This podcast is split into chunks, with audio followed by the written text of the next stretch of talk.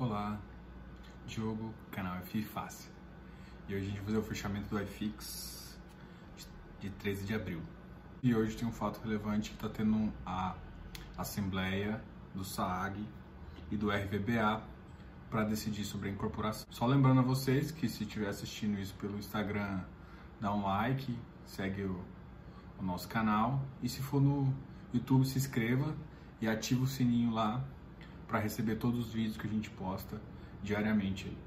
Esse é mais um iFix, fechamento do iFix, canal FI. Hoje o iFix fechou em uma leve alta, 0,30%, com 2.527 pontos. Na parte negativa aqui do meu gráfico, eu separei alguns ativos para falar.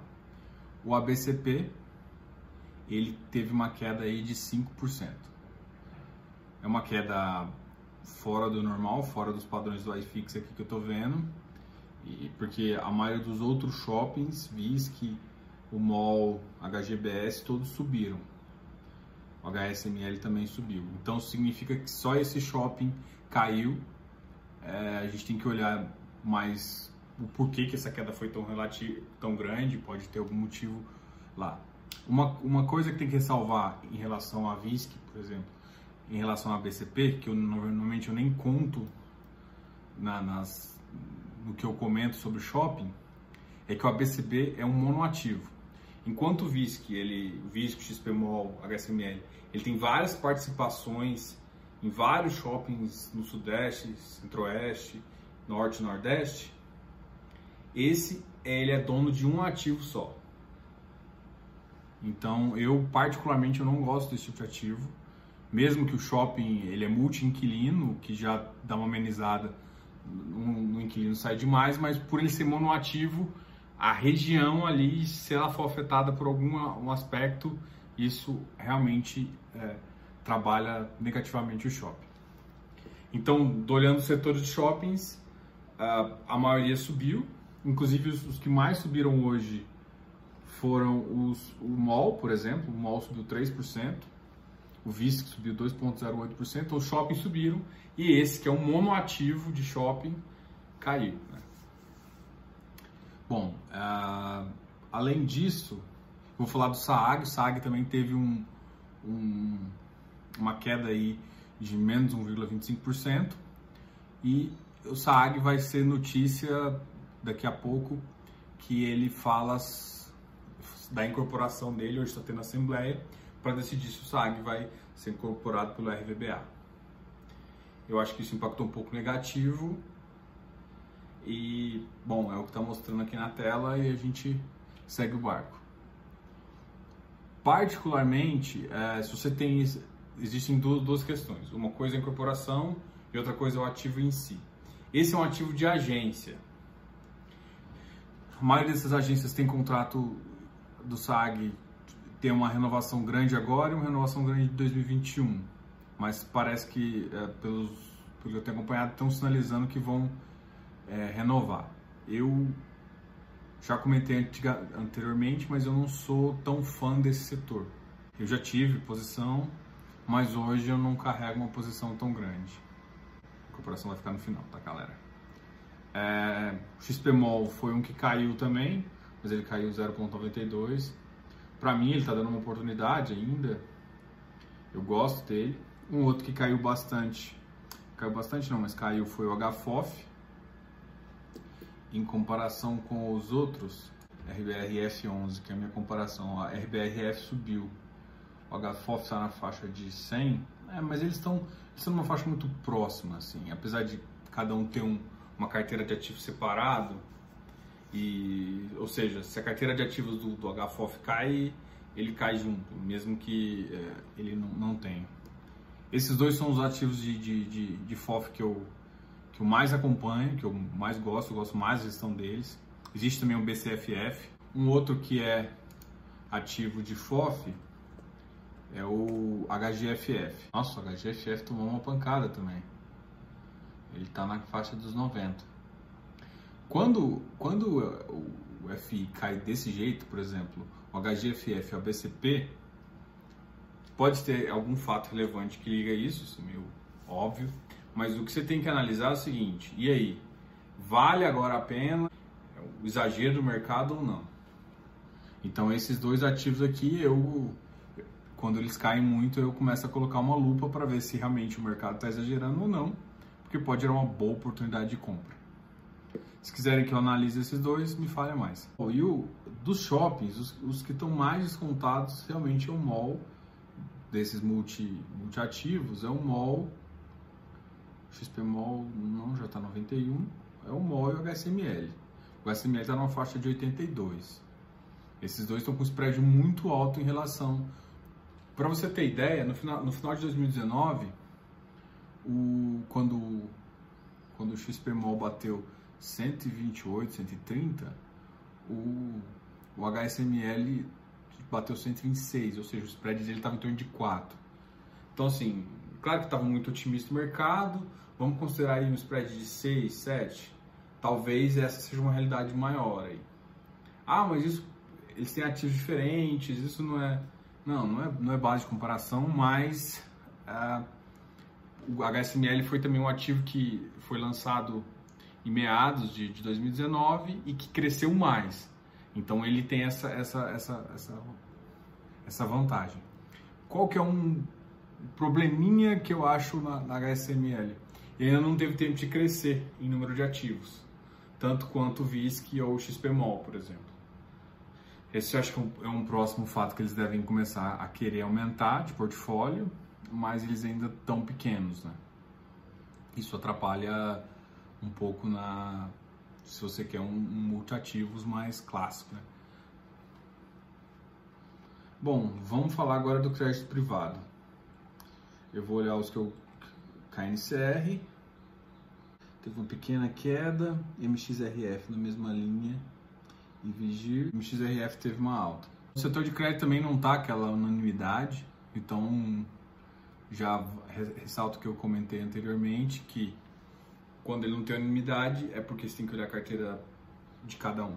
Para mim, o Iridium é um dos melhores papéis, assim. Ele tem uma carteira mista, ele tem uma pequena parcela em high yield, tá? Mas se você for olhar, ele é o que lança os ativos quase todos. Se você for olhar as emissões, lança próximo de 100 ou 101. Então, se está comprando 99, por exemplo, eu, eu, eu, fiz várias compras, eu tenho o meu preço médio, foi o primeiro da minha carteira que voltou a pelo menos o meu preço de compra. Enfim, esse aqui foi o iFix de hoje, fechando, fechando em 2,527, com uma alta de 0,30%. Agora, o que a gente vai conversar é sobre a incorporação e aqui eu tô, eu vou me dar o luxo de ler o que a Rio Bravo está falando e depois eu vou dar um pouco da minha opinião. Eles estão eles estão fazendo, na verdade, não é só uma movimentação. Eles estão também aumentando o capital autorizado para 2 bilhões. Né? Então, eles estão fazendo a incorporação e aumentando o capital autorizado. Essa, essa de capital autorizado eu já expliquei porque que eu gosto. Porque senão toda vez que ele for pensar em, em, em chamar uma emissão, ele tem que botar para a Assembleia aprovar, antes até dele poder protocolar isso na CVM. Então é interessante, eu, eu ainda acho que a, na verdade Rio Bravo, para mim, ela podia ser um pouco mais arrojada nesse sentido, botar 5 bilhões ou 10 bilhões, isso é uma prática do mercado. Se você for olhar, a maioria, a maioria dos fundos hoje está surgindo com 1 bilhão e muitas vezes muda para 10, tá? A tendência do mercado, e aí por isso que eu já vou começar a falar da incorporação, é ativos é, FIs maiores. Entendeu? A tendência é que eles fiquem maiores, mais robustos. Isso vai dar um ganho de eficiência. A grande questão é que o que muita gente reclama de FI? Taxa de administração e taxa de performance. E como é que ele, o gestor tem que ser bem remunerado? O gestor bom ele tem que ser bem remunerado. Se você acha que não é isso, tem que sair fora de FI. É um profissional bom, difícil de achar no mercado, com experiência, para te dar um ganho, ele tem que ser bem remunerado. Só que ao mesmo tempo que ele tem que ser bem remunerado, isso não pode pesar no fundo. Quanto menor o fundo, mais essa porcentagem pesa. Então, é, com fundos maiores, eles podem baixar essa porcentagem, reduzir vários outros tipos de custo e isso vai fazer ele, ele te entregar mais valor com uma equipe não é reduzida, né? Porque o fundo está muito maior e ele ganha volume e robustez. E aí vamos comparar isso com, com, com, com os Estados Unidos. Os Estados Unidos já é assim, são, a maioria dos fundos realmente são de, de 10 bilhões para cima. Né? A maioria dos fundos bons, né? Então já é uma tendência do mercado. No Brasil, começou a, a tendência, que começou com lajes corporativas e a, e a tendência começou assim, um, o fundo era dono de um ativo só, de, um, de uma laje corporativa, de um prédio todo. E essa mudança de, desse, desse fundo ter mais é o que está gerando. É assim, eu, por isso que na minha carteira eu já volto a falar do, do, do ABCP, por exemplo, que é um monoativo. Eu, eu, a tendência do mercado não é essa. A tendência do mercado é simplesmente você ter cada vez mais multiativos uma porcentagem que eles chamam de porcentagem é, ideal, que é onde ele consegue controlar a assembleia do prédio sem ter o ativo todo. Então, vamos supor que ele tem que. A maioria dos prédios tem 35%. Por, cento. Então, com 35% do prédio, ele controla a assembleia sem ter o prédio todo. Então, ele controla o que, que vai acontecer, ou seja, as reformas, tudo que ele quiser passar e tudo que ele quiser de melhoria, ele tem esse controle. Então, ele consegue administrar muito melhor e sem expor muito um capital num prédio só. Então, você tem ganho em dois lados, entendeu? Então, eu tô, eu tô resumindo isso para te mostrar que a ideia de, de, de fusão, de, dessa incorporação e de fundos cada vez maiores é interessante. Existe um risco, né, que é que a gente não pode negar, que é simplesmente você quando você fica grande demais, você fica a inércia que te ajuda em muitos momentos, né? Porque você baixa custo, te atrapalha na hora de tomar decisão. E, ou seja, porque a maioria dos cotistas fica muito diluído. Então você pode ter mais diferenças de opinião. Em que fundos menores, é, isso normalmente não tem. No Brasil isso acaba mudando um pouquinho, justamente por conta dos FOFs. Porque agora eh, se for a maioria, muitos FOFs, Mogno, é, foram criados em 2019, 2018, que eram que não tinham. E esse, esse isso traz uma o que a gente chama de mercado institucional. Não é só o CPF que está comprando, é o mercado institucional, é alguém que já está preparado. Isso ajuda o mercado, porque é, aumenta a porcentagem de uma pessoa que conhece tomando uma decisão. É, então, o risco de um, de um, ser muito grande, justamente como você tem muitas pessoas, se, se uma pessoa fica que tinha uma, uma, uma, posição muito alta lá, vai ficar diluído. Então, ele tem menos voz no todo. É, isso pode ser ruim e bom. Só que eu, eu como a gente estava analisando a parte ruim, isso pode ser ruim. Você pode não ter direção para onde o fundo quiser ir. Se a gestão não tiver uma cabeça, o que em fundos pequenos o cotista se une muito mais apto para pedir a cabeça, em fundos maiores vai ficar muito mais difícil tomar isso. Só que você também começa a ter institucionais nessa, nessa brincadeira. Né? Porque para o institucional, um fundo desse é muito mais interessante que um fundo pequeno, monoativo.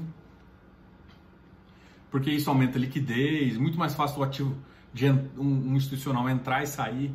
Então, assim, a tendência do mercado é justamente isso. É mais institucional, é, FIs maiores, mais robustos e com taxas menores. Principalmente porque quando a Selic está baixando, esses, esse spread da, da própria do dividend yield vai caindo.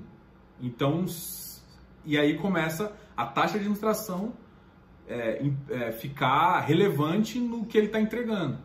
Então, com um ativo mais robusto, maior, ele mantém o ganho dele mantém uma gestão boa e, você, e pesa menos no seu bolso. Então, na minha opinião, se eu, esse fundo eu não tenho, como eu falei, mas a minha opinião era que sim. Em relação a, a aumentar também a aprovação de, de aumento de, de, de, teto máximo, eu sempre sou a favor. Eu já expliquei porquê, também já comentei aqui. Eu acho que isso resume. Ah, mais tarde hoje, Provavelmente vai sair o resultado dessa assembleia e a gente vai ver o que o pessoal decidiu. Independentemente do que está acontecendo, mesmo que eles tenham voltado contra por algum outro motivo, a tendência do mercado é realmente essa, esse ativos. É por isso que os, os ativos, os monoativos vão acabar sendo incorporados ou vendidos. Essa vai ser uma, uma vai ter que ser uma gestão eficiente aí das, das próprias gestoras que têm ativos próximos ali muito provavelmente vai ter essa movimentação porque eles conseguem reduzir custo e tudo mais. Bom, esse é o recado. A gente conseguiu aqui falar um pouco do iFix, de como está tudo, e aí depois a gente falou um pouco de como é o futuro do mercado de FI e como a gente vai conseguir é, melhorar ele também, o que foi decidido. Amanhã eu comento, se já tiver, já tiver o fato relevante, se não tiver a gente aguarda e faz um comentário. O iFix está mais estável, vou só repetir o valor dele, O iFix fechou em 0,30% positivo, 2.527 pontos. Isso reflete bem o, o mercado. Não acreditem que é, vai agora só subir. Já estou repetindo isso para todo mundo ter certeza. Vai começar a ter impacto, principalmente nos CNPJs, que vai gerar algum reflexo em crédito. Então, de crédito são os mais que podem ser mais afetados, tá ok? Então, dá uma olhada nisso quando você for comprar um de crédito. Enfim, obrigado por você ter me assistido hoje. Se você está escutando também, obrigado. É, o mais importante hoje agora é dar um like, me segue nos canais aí, Spotify, Deezer, YouTube e até mais. Tchau, tchau, pessoal.